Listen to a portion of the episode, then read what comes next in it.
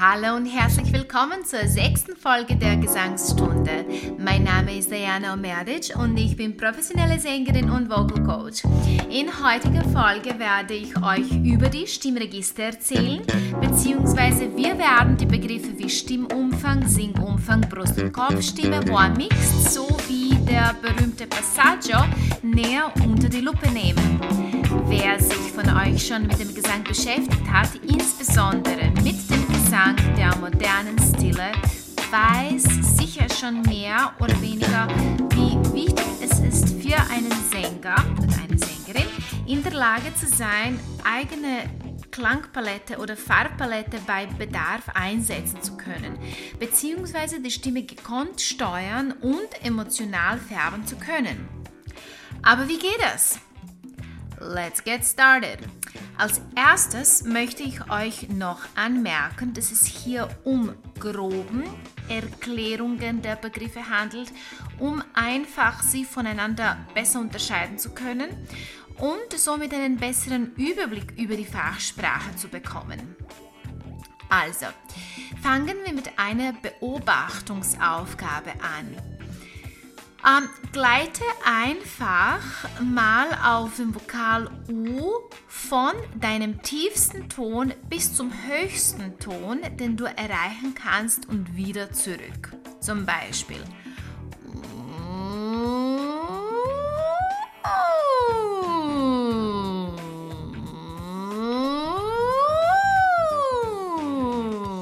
Also jetzt, ob die Stimme bricht irgendwo oder was immer passiert, lass es einfach sein. Äh, ganz entspannt gleiten, ganz von unten. Und ganz tief, äh, hoch und zurück. Mache jetzt dasselbe mit den anderen Vokalen. A, E, I, O, U. Zum Beispiel fangen wir mit dem A an.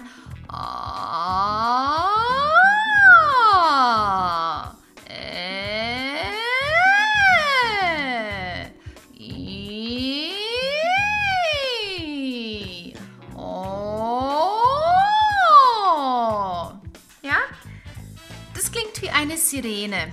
Versuche alle Töne mit einzuschließen, von ganz tiefen, brummeligen Sounds bis zu der Quietschtönen, so wie bei mir jetzt. Ähm, dabei ist es im Moment völlig egal, wie sie klingen. Das ist dein ganzer Stimmumfang. Das ist, was wir wollen. Äh, wir wollen einfach den ganzen Stimmumfang ertasten, unter Anführungszeichen. Äh, wenn die Stimme in der Zwischen bricht, wenn irgendwas passiert, lass es einfach sein. Ähm, der Stimmumfang bezeichnet die gesamte Schwingungsmöglichkeit deiner Stimmlippen, die zur Tonproduktion benutzt sind. Das ist jetzt wirklich wichtig zu verstehen. Dieser gesamte Stimmumfang hat auch zwei Randbereiche, also den tiefen, sprich brummeligen, und den hohen, also quitschigen Randbereich, die nicht zum Singen verwendbare Töne enthalten.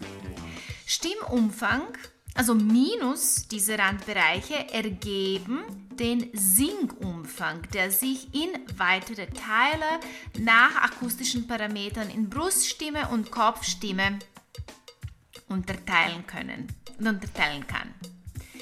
Ähm, diese Bereiche bilden wir auch durch Stimmbildungsübungen aus und lernen die Töne vielseitig anzuwenden.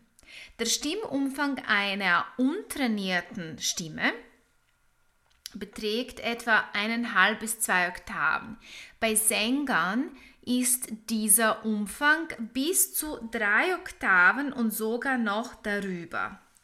Die Einteilung des singbaren Umfangs oder des Singumfangs in Stimmregister ist eine Einteilung nach der stimmlichen Machart der Töne. Also wir haben ähm, noch mehr Register. Also ich werde jetzt äh, in diesem Podcast nicht darüber also sprechen, so wie zum Beispiel äh, Strobas oder Vocal Fry oder Five Register sind die extreme Register. Ähm, das ist so eine klassische, ähm, klassische Unterteilung äh, in Brust- und Kopfstimme bzw. Falsett. Also, damit, damit, also beziehungsweise mit den Begriffen, also Bruststimme und Kopfstimme werden die Singbereiche bezeichnet, innerhalb derer die gesungenen Töne ähnlich klingen. Also wir haben grob aufgeteilt ein Brustregister oder die Bruststimme oder ein Kopfregister, Kopfstimme, auch Falsett noch genannt. Die Bezeichnungen Bruststimme und Kopfstimme wurden nach dem Resonanzempfinden, sprich Schwingungsempfinden ausgewählt. Äh, also wir haben in unserem Körper sozusagen diese Resonanzräume, so wie Brustkorb, ja, äh, oder die Hohlräume des Kopfes. Das sind sozusagen die Resonatoren und äh, das sind auch Resonanzräume, wo wir die Schwingungen empfinden können. Also tiefe Töne spüren wir im Brustbereich und hohe Töne klingen mehr im Kopf, also in hohlen Räumen des Kopfes. Äh, wenn wir unterschiedliche Tonhöhen mit unserer Stimme herstellen wollen, ändern die Stimmlippen ihre Form, um die wachsende Schwingungsgeschwindigkeit leichter zu erreichen. Das ist auch mit klanglichen Veränderungen verbunden, die die unterschiedlichen Stimmfarben ermöglichen.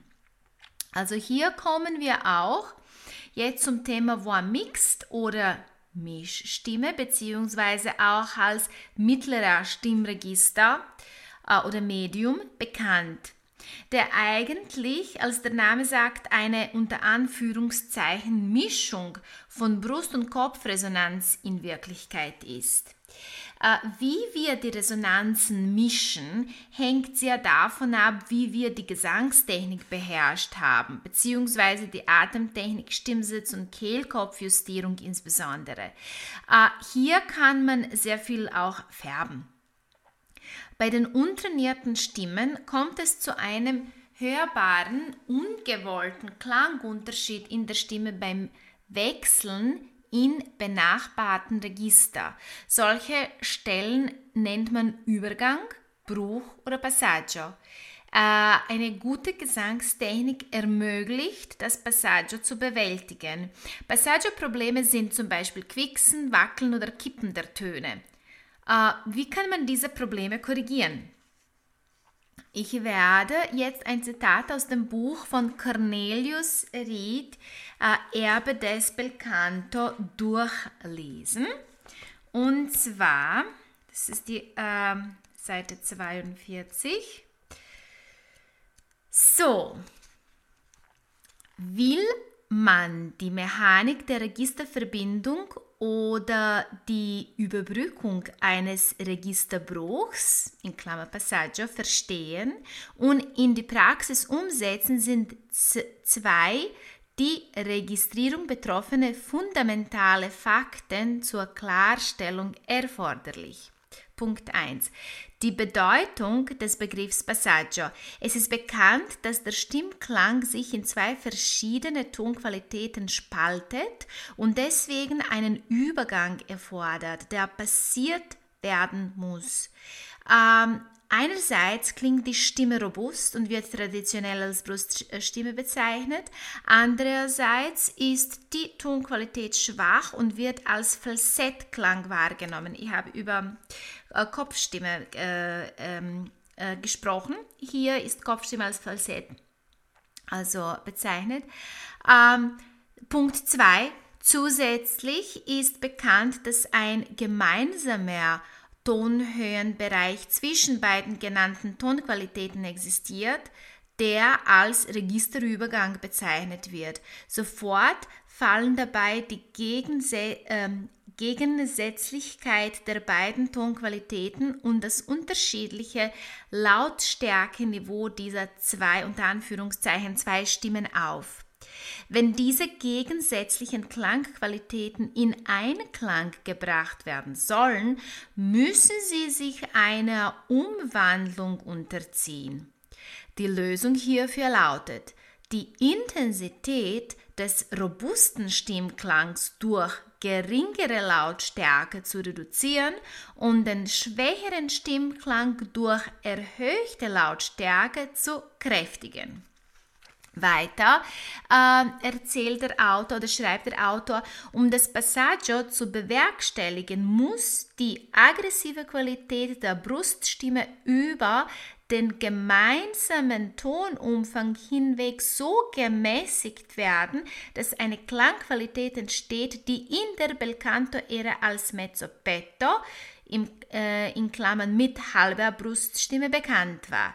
In im nächsten Schritt muss diese Mezzopetto-Qualität ohne merkliche Lautstärkenzunahme aufrechterhalten werden. Sobald sich die Tonhöhe dem Passaggio nähert und darüber hinaus wegt, damit sich die Mezzopetto-Qualität allmählich in eine Mezzo-Falso-Qualität also das ist in Klammer halb falsettige, halb äh, kopfstimmige Qualität, gell, verwandelt.